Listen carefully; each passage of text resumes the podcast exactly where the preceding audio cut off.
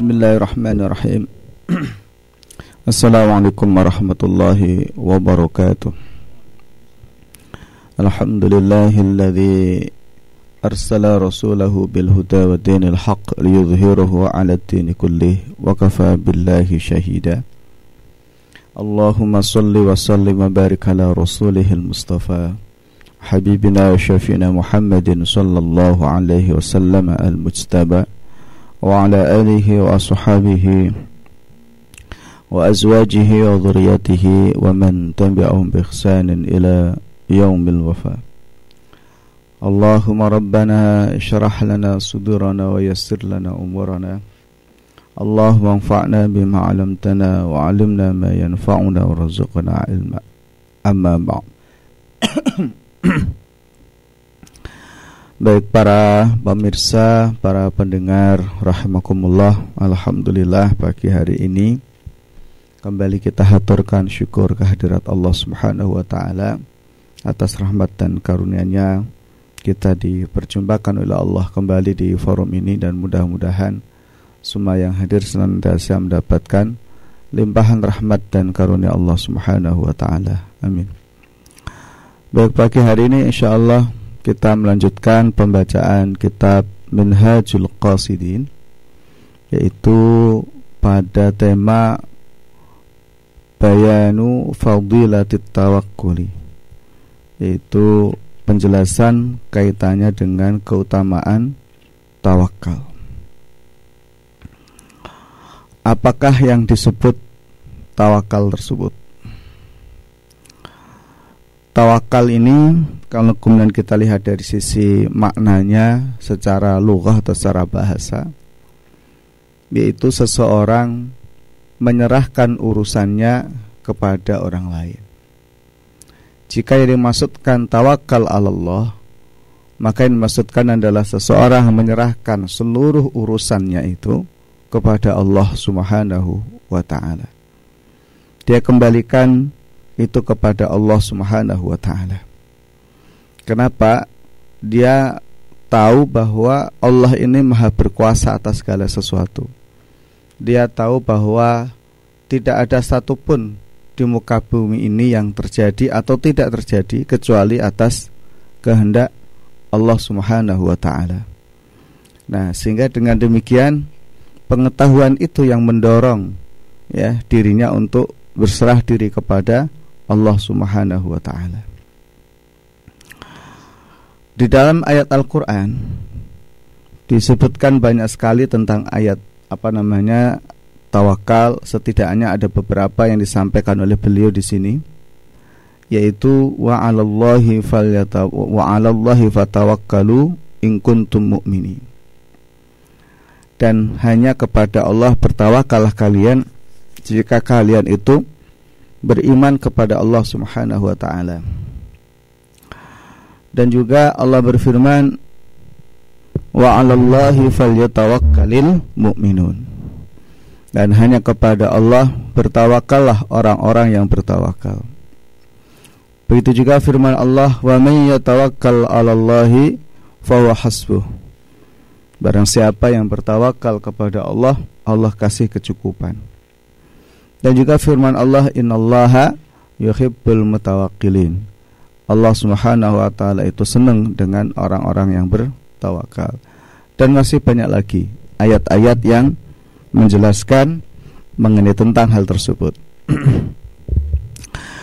Para ulama mengatakan bahwa sesungguhnya tawakal ini adalah wajib sebagaimana ibadah-ibadah hati yang lainnya.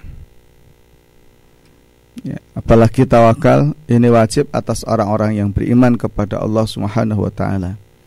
Artinya bahwa iman seseorang akan dianggap sah, iman seseorang dianggap sempurna manakala dia bertawakal kepada Allah Subhanahu wa taala, ya. Manakala dia bertawakal kepada Allah Subhanahu wa taala. Baik, kemudian Ibnu Ibnu Ibnu Jauzi mengatakan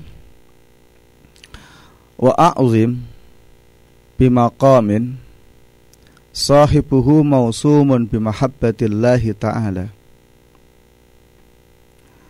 Famanallahu hasbuhu wa muhibbuhu wa mura'ihi faqad faza al-fawzal 'azima.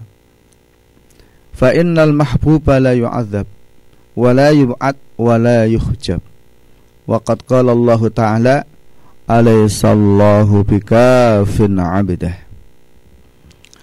Ta'ala Alaihissallahu bikafin 'abdah. Wa a'zim agungkanlah bimaqamin dengan kedudukan iman sahibuhu yang pemilik kedudukan tersebut mausumun disifati bimahabbatillahi ta'ala dengan orang yang mencintai Allah maka famanallah hasbuhu siapa saja yang dicukupi oleh Allah ya wa muhibbuhu dan dicintai oleh Allah wa mura'ihi dan dilindungi oleh Allah faqad faza al-fazl al-azim. Maka sungguh dia telah mencapai kebahagiaan dan kesuksesan yang agung. Sebab fa innal mahbuba karena orang yang dicintai la yu'adzab itu tidak akan disiksa. Begitu juga wala yub'ad tidak akan dijauhkan atau dijauhi wala yuhjab dan juga tidak akan dihalang-halangi.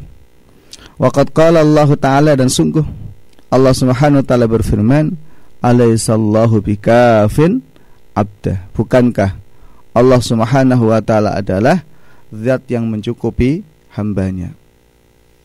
Baik, para pemirsa rahimakumullah. Di dalam kalimat ini beliau Ibnu Jauzi mengawali dengan kalimat wa a'zim bimaqamin sahibuhu mausumun bimahabbatillah. Jadi maksudnya adalah bahwa iman ini dengan seluruh apa yang dilakukan di dalam keimanan ini memiliki yang disebut namanya makom kedudukan bahwa orang yang beriman kepada Allah Subhanahu wa taala derajat keimanannya ini memiliki makom-makom sebagaimana apa yang ada di dalam dirinya maka istilahnya kalau kemarin kita bicara tentang makom syukur dan makom sobar. Nah, sekarang kita bicara tentang makom tawakal. Maksudnya adalah bahwa agungkanlah kedudukan tawakal itu di hadapan Allah. Muliakanlah tawakal itu di hadapan Allah Subhanahu wa taala. Ya, kenapa? Karena Allah itu mencintai orang-orang yang bertawakal. Innallaha yuhibbul mutawakkilin gitu. Jadi fahamilah gitu gitu bahwa siapa saja yang sudah dicintai oleh Allah ya siapa saja yang sudah dicintai oleh Allah siapa saja yang hidupnya sudah dicukupi oleh Allah siapa saja yang hidupnya itu dijaga dan dilindungi oleh Allah maka adalah orang yang al-fawz al-azim. Maka orang itu sudah mendapatkan apa? Kedudukan yang tinggi di sisi Allah Subhanahu wa taala. Maka senanglah menjadi orang yang disenangi oleh Allah. Senanglah menjadi orang yang dicukupi oleh Allah. Senanglah menjadi orang yang dijaga dan dilindungi oleh Allah Subhanahu wa taala. Karena memang siapa saja orang sudah dicukupi oleh Allah Subhanahu wa taala maka dia akan mendapatkan al-fauzul azim gitu. Bukankah ini sudah cukup untuk memberikan satu penjelasan tentang pentingnya kedudukan tawakal itu di dalam meninggikan derajat iman seseorang di hadapan Allah. Karena Tadi innallaha yuhibbul mutawakkilin. Ya, sesungguhnya Allah Subhanahu wa taala itu mencintai orang-orang yang bertawakal. Nah, kenapa demikian? Karena fa innal mahbuba la yu'adzab. Orang yang dicintai oleh Allah Subhanahu wa taala itu dia tidak akan disiksa. Ya. Jadi fa innal mahbub la yu'adzab. Orang yang dicintai oleh Allah Subhanahu wa taala itu dia tidak akan disiksa. Begitu juga orang yang dicintai oleh Allah Subhanahu wa taala itu wala yub'ad. Ya. Dia tidak akan dijauhi. Ya. Wala yub'ad dia tidak akan dijauhi. Dan juga wala yuhjab, tidak akan dihalang-halangi. Masya Allah. Ya, orang yang dicintai oleh Allah tidak akan disiksa, tidak akan dijauhi, dan juga tidak akan dihalang-halangi. Nah, maka di sini senanglah menjadi orang yang disenangi oleh Allah. Dan di antara pintu orang agar disenangi oleh Allah Subhanahu wa taala maka bertawakallah kepadanya. Ya. orang dicintai oleh Allah, ya, dia tidak akan disiksa, dia tidak akan dijauhi dan juga tidak akan dihalang-halangi. Maka kemudian Ibnu Jauzi mengutip firman Allah Subhanahu wa taala, "Alaisallahu bikafin 'abdah." Jadi bukankah Allah Subhanahu wa taala telah mencukupi apa? hambanya. Alaisallahu bikafin 'abdah. Ya. Bukankah Allah Subhanahu wa taala telah mencukupi hambanya? Nah, oleh karena itu fatalibul kifayah min ghairihi huwa at-tariq tawakkul. Nah, di sini. Orang yang meninggalkan gitu ya atau beralih ingin dicukupi selain Allah berarti dia tidak bertawakal Masya Allah jadi kalau orang kepingin dicukupi oleh selain Allah gitu, berarti dia tidak bertawakal kepada Allah subhanahu wa ta'ala maka Allah katakan wa may yatawakkal Allah fa innallaha azizun hakim jadi barang siapa yang bertawakal kepada Allah maka sesungguhnya Allah itu adalah azizun maha menang hakimun dan maha bijak. Eh artinya apa? Azizun, Allah yang maha mulia, Allah yang maha agung. La yadhullu man istajaru bihi. Allah tidak akan menghina orang Allah tidak akan apa namanya meremehkan siapa pun orang yang istajaru bihi. Apa itu? Meminta perlindungan diri kepada Allah. Begitu juga wala yudahyi. Allah juga tidak akan menyanyiakan man bijanabihi orang yang kemudian berlindung diri pada keagungan dan kemahbesarannya. Dan Allah adalah hakimun zat yang maha bijak. Layak suruh an tadbirin mentawakal ala tadbiri. Allah tidak akan teledor orang yang ingin ditadbir oleh Allah dengan tawakalnya. Ya. Jadi Allah SWT tidak akan teledor di dalam menunaikan janjinya ya, dalam menunaikan janjinya. Yaitu apa? Berupa tadbir, pengaturan-pengaturan ya yang sudah dijanjikan oleh Allah Subhanahu wa taala kepada orang-orang yang bertawakal kepadanya. Maka kemudian Allah katakan, "Innal ladzina tad'una min dunillahi ibadun amsalukum" gitu ya. Sesungguhnya mereka yang berseru di, pada selain Allah itu adalah ibadun amsalukum, itu adalah hamba seperti kalian. Apa maknanya? fabayyana anna kullama siwallahi abdun musakhkharun hajatu mizlu hajatika fa kaifa tatakil alai. Ya. Jadi maksudkan begini jika orang itu bertawakal kepada selain Allah ya kan? Orang bertawakal kepada selain Allah. Padahal dia adalah seorang abdun dia seorang hamba. Nah kalau dia adalah seorang hamba maka sesungguhnya sama dengan kita. Ya. Sama-sama seorang hamba. Karena apa? Musakhkharun hajatu mizlu hajatika. Kebutuhannya pun gak sama sebagaimana kebutuhanmu. Kalau memang sama, kenapa engkau bertawakal kepada yang sama gitu, sama dengan dirimu gitu. Maka Allah katakan, Innal ladzina ta'buduna min dunillahi la yamlikuna lakum rizqan ya, fabtagu indallahi arzqa wa'buduh. Sesungguhnya mereka orang-orang yang menyembah Allah orang-orang yang menyembah selain Allah, mohon maaf. Ya, sesungguhnya mereka orang-orang yang menyembah selain Allah Subhanahu wa taala itu hakikatnya adalah la yamlikuna lakum rizqa. Jadi hakikatnya mereka itu tidak memiliki apa pun untuk kalian baik itu berupa rezeki. Nah, karena itu fabtagu indallahi rizqa carilah rezeki itu dari Allah bukan dari selain Allah dan wa'buduhu sembahlah Allah Subhanahu wa taala.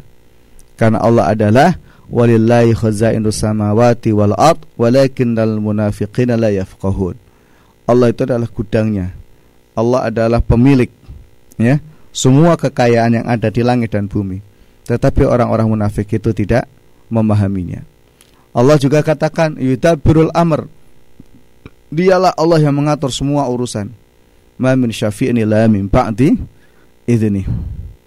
Jadi tidak ada seorang pun yang bisa memberikan syafaat kecuali atas izin Allah Subhanahu wa taala. Baik, ini ayat-ayat yang disampaikan secara runtut oleh beliau Ibnu Al-Jauzi dalam kitabnya Minhajul Qasidin. Jadi di awal tadi sudah ada satu hal yang perlu kita garis bawahi, agungkanlah kedudukan tawakal itu. Ya, agungkanlah kedudukan tawakal itu. Muliakanlah tawakal dalam hidupmu kepada Allah Subhanahu wa taala. Kenapa? Karena orang yang bertawakal itu akan dicintai oleh Allah. Dan orang yang sudah dicintai oleh Allah itu apa? Tidak akan disiksa, tidak akan dijauhi dan tidak ada apa? penghalang atau hijab. Sudah cukup di situ gitu.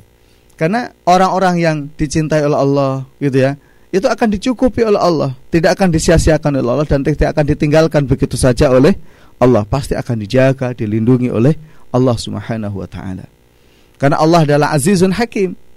Ya, Allah Maha Kuasa atas segala sesuatu karena semua di alam maya pada ini berada di dalam apa?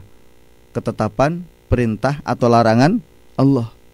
Allah juga hakim bahwa segala apa pun yang sudah ditetapkan oleh Allah terhadap hambanya ini adalah bijak dan sesuai dengan hambanya. Nah karena itu sudahlah bahasanya begitu serahkan semua urusan itu kepada Allah karena Allah mau berkuasa atas segala sesuatu kok. Tidakkah engkau merasa lega? Tidakkah engkau merasa puas, ridho? Ya, tidakkah engkau merasa senang ya ketika seluruh urusan-urusan itu diselesaikan oleh Allah Subhanahu wa taala ya. Jika seluruh urusan-urusan itu diselesaikan oleh Allah Subhanahu wa taala. Baik. Para pemirsa rahmatullah, maka prinsipnya adalah bahwa tawakal itu min lawazimil iman. Jadi tawakal itu adalah bagian dari ke, apa namanya? komitmen konsekuensi seseorang itu iman kepada Allah Subhanahu wa taala. Ya, adalah bagian dari itu. Ya. Oleh karenanya ya.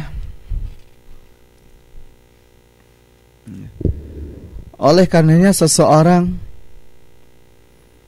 perlu untuk melapangkan hatinya. Berusaha untuk insyirah sadr, lapang dada. Agar sebab tawakal itu ya kan? Agar sebab tawakal itu Allah mencintainya, Allah mencukupinya, Allah melindunginya, Allah menjaganya dan lain sebagainya. Itu uh, penjelasan dari ayat-ayat Al-Qur'an. Nah, kita lihat hadis Nabi Shallallahu alaihi wasallam yang dikutipkan di sini. Wa ammal akhbar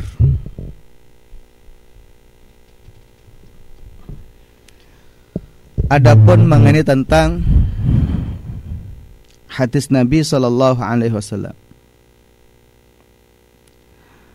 maka fa akhbarona Hibatullah bin Muhammad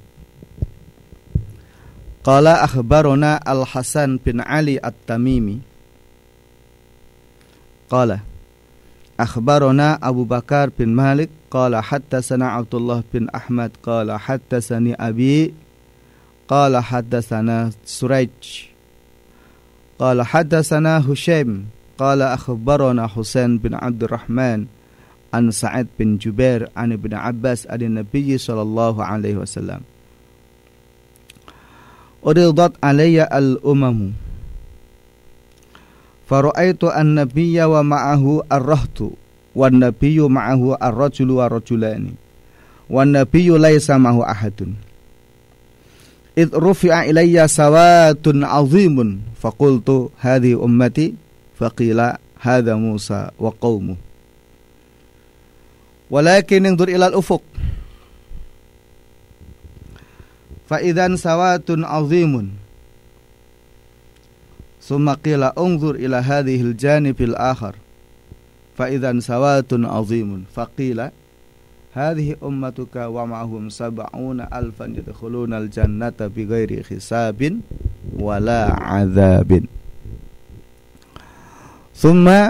نهض النبي صلى الله عليه وسلم فدخل فخاض القوم في ذلك. فقالوا من هؤلاء الذين يدخلون الجنة بغير حساب ولا عذاب؟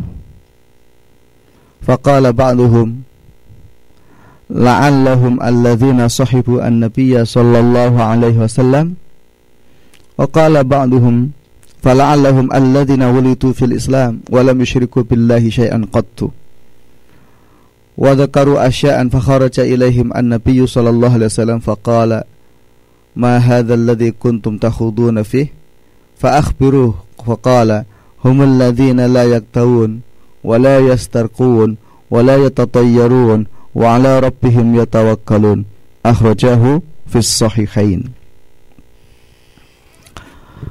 Akhbaruna Ibnu Jauzi mengatakan telah menghabarkan kepada kami yaitu Hibatullah bin Muhammad. Qala dia berkata akhbarona Al-Hasan bin Ali At-Tamimi. Telah menghabarkan kepada kami yaitu Hasan bin Ali At-Tamimi. Dia berkata telah menghabarkan kepada kami Abu Bakar bin Malik. Dia berkata telah menceritakan kepada kami Abdullah bin Ahmad Qala dia berkata telah menceritakan kepadaku Abi yaitu ayahku. Qala telah menceritakan kepada kami itu Suraj. Telah menceritakan kepada kami yaitu Husain ya telah mengkhabarkan kepada kami yaitu Husain bin Abdurrahman.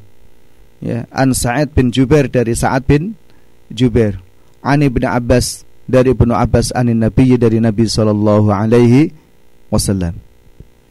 Kala Nabi bercerita Nabi bersabda Uridat alayya Diperlihatkan kepadaku al-umam ya semua umat. Maka kemudian faraitu an-nabiyya aku melihat seorang nabi wa ma'ahu arrohtu dan dia disertai dengan sekelompok orang. Dan juga wa nabiyyu aku juga diperlihatkan oleh Allah dengan seorang nabi wa ma'ahu ar-rijlu wa rijlani. Ya, dia hanya memiliki satu atau dua pengikut Wan nabiyyu laisa ahadun bahkan tidak ada ada juga nabi yang tidak memiliki pengikut sama sekali.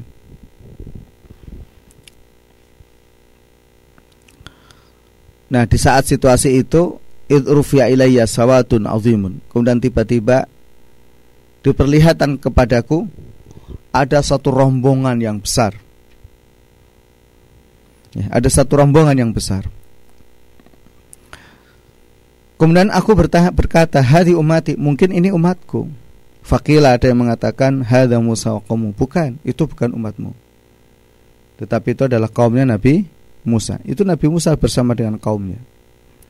Walakin unzur ilal ufuk. Coba, tapi kamu lihatlah di ufuk sana. Ya.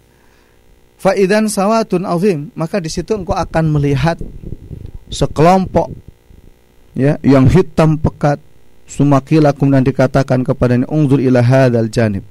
Coba kamu juga lihat itu di sisi sana. Ya di sana kamu lihat Di sisi sana kamu lihat. Ya fa'idan sawatun azim. Maka di situ muncul ya kelompok manusia yang hitam Yang banyak banget.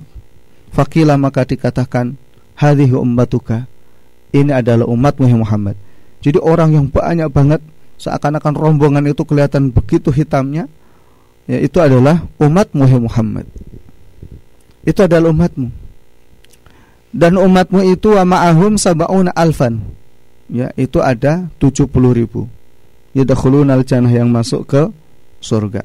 Ada 70 ribu yang masuk surga. Bighairi hisabin wala adzabin orang yang masuk surga itu tanpa adab dan tanpa hisab. Ya Ketika menjelaskan itu summa nahadun Nabi sallallahu alaihi wasallam Nabi berdiri. Fadakhala dan kudan masuk. Fakhadha al fi Maka banyak orang yang hadir saat itu pada ngobrol sendiri. Kenapa Rasulullah masuk tan tidak keluar? Ya. Faqalu maka kemudian mereka bertanya, "Man haula alladzina yadkhuluna al-jannata bighairi hisabin wala adzabin?" Siapakah mereka yang masuk surga tanpa adab dan tanpa hisab? Nah, kemudian di antara mereka ada yang ngomong begini, ah, la'alahum alladzina sahibun nabi. Mungkin itu sahabat Nabi. Wa qala ba'dhum ada yang mengatakan, fala'allahum alladzina wulitu fil Islam wa lam yusyriku billahi syai'an. Mungkin mereka ini adalah orang-orang yang dilahirkan dalam keadaan Islam dan tidak menyekutukan kepada Allah dengan sesuatu pun. Dan wadakaru asya'a, mereka pun juga terus menyebut berbagai macam pendapatnya wa kharajan nabi ilaihim an nabi sallallahu alaihi wasallam. Setelah mereka berdiskusi panjang tentang siapakah itu bagaimana mereka maka nabi keluar menemui mereka kembali. Dan kemudian Rasulullah sabdakan ma hadzalladzi kuntum takhuduna fi? Apakah yang kalian obrolkan tadi? Fa akhbiru dengarkanlah. Aku akan memberikan kabar kepada kalian. Siapakah mereka tadi? Humul ladzina la yaktahun yaitu mereka orang yang menyembuhkan penyakit tidak tidak dengan cara kai. Siapa lagi? Wala yastarqun. Yaitu orang yang tidak minta dirukyah wala yatatayyarun. Dan mereka yang tidak melakukan tatayur wa ala rabbihim yatawakkalun. Dan kepada Tuhan mereka itu bertawakal kepada Allah. Nah, para pemirsa ini di antara hadis ya. Sedikit kita urai tentang hadis ini. Uh, yang pertama Rasulullah bercerita tentang umat-umat terdahulu, para nabi terdahulu yang berdakwah kepada Allah Subhanahu wa taala. Ada di antara nabi ya yang itu memiliki pengikut, ada cuma satu dua, ada bahkan tidak mengikuti sama sekali. Ada yang banyak pengikutnya seperti Nabi Musa, tapi ada yang lebih besar pengikutnya yaitu Nabi Muhammad Shallallahu Alaihi Wasallam ya. Jadi menjelaskan bahwa dakwah yang dilakukan oleh Nabi dakwah tauhid itu ada proses kesenam, kesinambungan sejak zaman dahulu sampai sekarang ini. Jadi ajaran tauhid hanya menyembah kepada Allah semata. Tidak menyekutukan Allah Subhanahu wa taala itu adalah ajaran sejak zaman dahulu kala. Maka Allah katakan dalam Al-Qur'an, "Wa ma arsalna mir rasulin illa rijalan nuhi ilaihi annahu la ilaha illa ana fa'buduni." Tidaklah kami mengutus seorang rasul kecuali seorang rasul itu pasti akan mengajarkan kepada umatnya. Apa itu? La ilaha illa ana fa'buduni. Allah katakan tidak ada ilah yang berhak disembah kecuali aku, maka sembahlah aku. Jadi ajaran tauhid ini adalah merupakan ajaran sejak zaman Nabiullah Adam alaihis salam. Ya, kedua dari hadis ini ada orang yang mendapatkan keistimewaan dari Allah. Ya, apa bentuk keistimewaan itu? Ya, keistimewaan dari Allah itu adalah orang tersebut tidak diazab, tidak pula dihisab. Masya Allah. Ya. Oh, 70 ribu orang itu orang-orang yang diistimewakan oleh Allah itu tidak diazab dan tidak ada di hisab. Kenapa mereka begitu? Karena tadi ya dengan sifat-sifat yang disebutkan. Apa itu? Mereka yang apa namanya maksud surga tanpa azab tanpa hisab. Masya Allah. Rasulullah kemudian menyebutkan sifat-sifatnya. Apa itu di antara sifatnya? Satu, layak tahun. Mereka tidak menyembuhkan penyakit dengan cara digai. Apa itu? Besi dibakar ya sampai kemudian dalam kondisi tertentu panasnya itu diletakkan pada luka. Nah, tentu itu menyakiti karena panasnya yang luar biasa. Kata mereka itu akan lebih percepat kesembuhannya karena segera dikeringkan. Allah alam ya itu uh, menyembuhkan penyakit dengan cara kai. Ya, saya belum pernah lihat di masa sekarang ini ya, Allah alam. Kalau misalkan tato itu bisa disamakan maka tato itu termasuk dalam kategori itu. Kalau misalnya bisa disamakan. Ya. Karena tato itu juga dengan apa itu? Dengan alat ya yang panas itu seperti api juga kemudian apa namanya menyentuh kulit. Nah dan kemudian di kulit itu kemudian akan membentuk sebagaimana yang diinginkannya. Terus walayastarkun nah tentang rukyah tidak merukyah atau tidak minta dirukyah. Rukyah ini selama dengan cara yang syar'i. Para ulama menetapkan itu hukumnya adalah sunnah muakkadah. Yaitu dengan doa-doa dari Al-Qur'an atau juga dari Nabi Shallallahu alaihi wasallam. Ya, itu wala yastaskun ya, orang yang tidak minta dirukyah atau orang yang tidak minta untuk apa merukyah gitu ya. Dirukyah dan merukyah. Masya Allah itu. Jadi uh, rukyah ini manfaatnya besar. Banyak para ulama yang menyebutkan hal tersebut dan ini sudah bahas sudah banyak juga dibahas. Tapi begini, kalau orang kepingin tawakalnya lebih bagus, maka tidak minta dirukyah. Ya, tidak minta dirukyah. Karena ya mohon maaf. Kalau orang itu pengen dirukyah yang dikhawatirkan ke depannya begini. Orang takut tidak lagi kepada Allah Subhanahu wa taala tapi karena pengaruh rukyah tadi orang ketika belajar rukyah itu kan akan muncul ya oh nanti di sana ada jin di sana ada setan di sana ada apa macam-macam itu ya.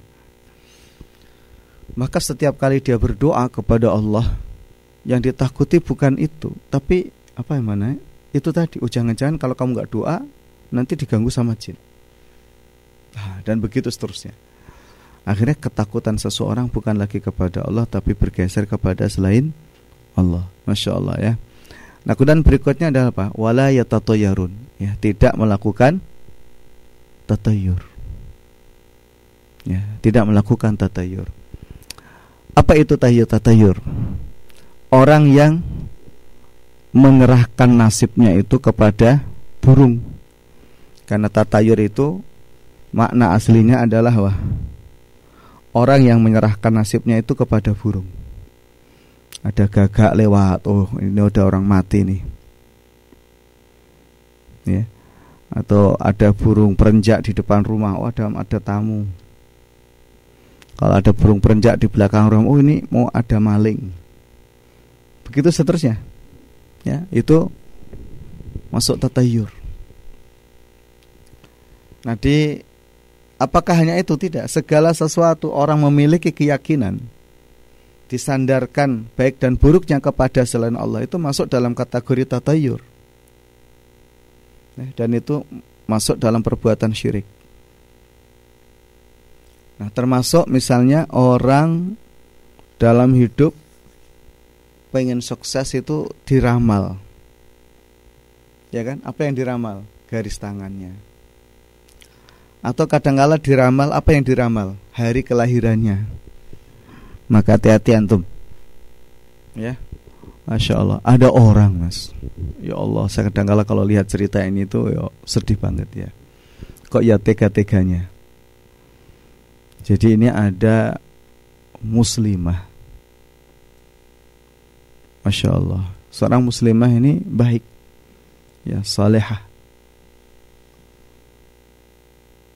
Karena beliau lahir itu hari apa begitu ya Orang tuanya tuh kekeh Bahwa yang harus menikahi dia itu Seorang laki-laki yang lahirnya kemis pahing. Antum mau ngaku-ngaku lahir kemis pahing?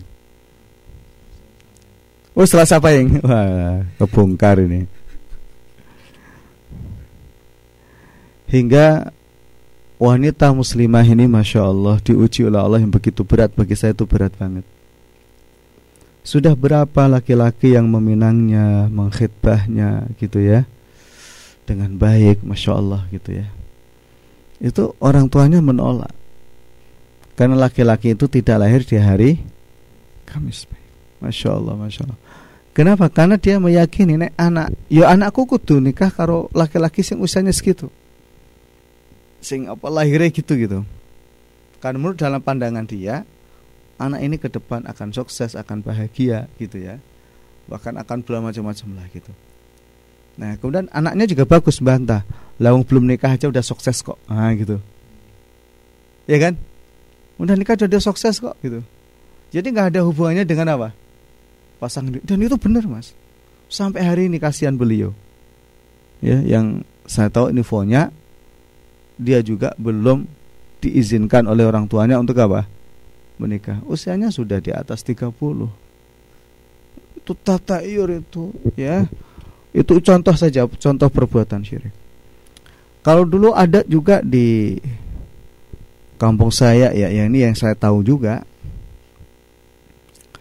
ada orang itu gak tahu lah saya nggak begitu paham gitu ya lahir katakanlah misalnya Senin Pon gitu ya Terus kemudian nikah dengan seorang yang lahirannya itu adalah sehingga saya bawa dulu Jumat Wage atau apa gitu.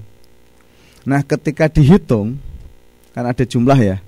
Misalnya Senin Pon itu 13 ya Senin itu 6 Pon itu 7 misalnya. Ya kan 13 tuh. Nah kemudian misalnya orang lahir pada Kemis Pahing. Kemis itu 5 Pahing itu 7 6 mohon maaf terus digabung ke nah terus dihitung secara keseluruhan ternyata itu masuk dalam apa namanya persatuan yang tidak baik Nah kalau dipaksakan nikah nanti salah satu dari orang tuanya nanti meninggal. Oh, oh mas, ya Allah itu sampai ramai di kampung itu, nggak boleh itu. Ya, tapi inilah kehendak Allah ya. Kalau saya melihat itu masya Allah kehendak Allah. Sampai kemudian ini kabur mas. Saya masih ingat usianya laki-laki saat itu kalau nggak salah 16 tahun atau 17 tahun. Yang perempuan itu kalau nggak salah 14 atau 15 antara itu. Kabur. Mereka kabur entah ke mana nggak ngerti. Beberapa hadir di rumah seseorang. Ya sampai pada prinsipnya mohon maaf mereka berzina dan hamil. Akhirnya apa? Yo ya nikah. Ya kan? Ya Ya memang betul. Setelah nikah memang mereka salah satu di antara orang tua itu meninggal. Tapi bukan karena itu kan? Iya kan? Meninggalnya karena apa? Takdir Allah Subhanahu wa taala. Tapi dipercaya banget itu, Mas. Masya Allah, Mas. Itu tatayur itu. Ya, orang menyandarkan nasib baik dan buruk kepada selain Allah. Termasuk tatayur itu begini, kita itu kadang kala Wah ini gara-gara dia nih jadi begini nih Ah itu tatayur juga itu Kelihatannya kalimat yang sederhana tetapi itu masuk dalam kategori apa? Tatayur. Itu syirik perbuatan tatayur itu. Ya. Gak tahu kalau darah antum ada nggak begitu itu. Hmm, ya alhamdulillah kalau nggak ngerti ya. Masya Allah, masya Allah. Di zaman yang sudah modern begini pun masih itu. Ya, jadi bahkan kadang-kala nak pengen sukih kudu nikah dengan orang yang segini segini segini itu. Itu nanti akan menentukan segala sesuatunya, nikahnya, jam berapa apa masya Allah masya Allah masya Allah. Naudzubillah daliklah itu masuk dalam kata tayur. Tatayur itu perbuatan apa? Menyekutukan Allah Subhanahu wa taala ya. Nah kemudian berikutnya apa? Wa ala rabbihim yatawakkalun. Dan kepada Rabb mereka mereka bertawakal. Jadi masya Allah itu. Jadi ini tentang hadis tadi ya tentang fadilatut tawakal apa kesimpulan di hadis ini orang yang berserah diri hanya kepada Allah fa Allah akan masuk surga tanpa apa? Tanpa azab dan tanpa hisab. Syaratnya apa tadi? Wa ala rabbihim yatawakkalun. Nah, gitu. Baik, kemudian hadis berikutnya dari Umar bin Khattab radhiyallahu an. Ya. Dia berkata, "Sami'tu Rasulullah yaqul," aku mendengar Rasulullah bersabda. Apa sabda Nabi?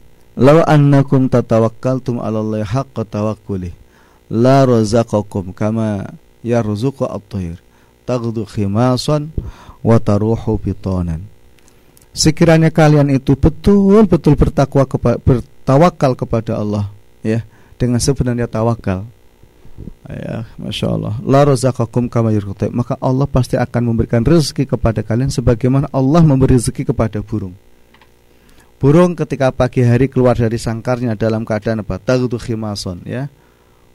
Kosong perutnya. Tapi wataruhu bitonan. Maka sore hari dia pulang ke kandangnya dalam keadaan apa? Perut yang kenyang. Masya Allah. Itu tawakal kepada Allah Subhanahu wa taala. Ya, begitu juga Rasulullah katakan dari Ibnu Abbas radhiyallahu an man sarrahu ayakun aqwanas falyatawakkal 'ala Allah. Ya, barang siapa yang kepengen digembirakan oleh Allah, maka bertawakallah kepada Allah.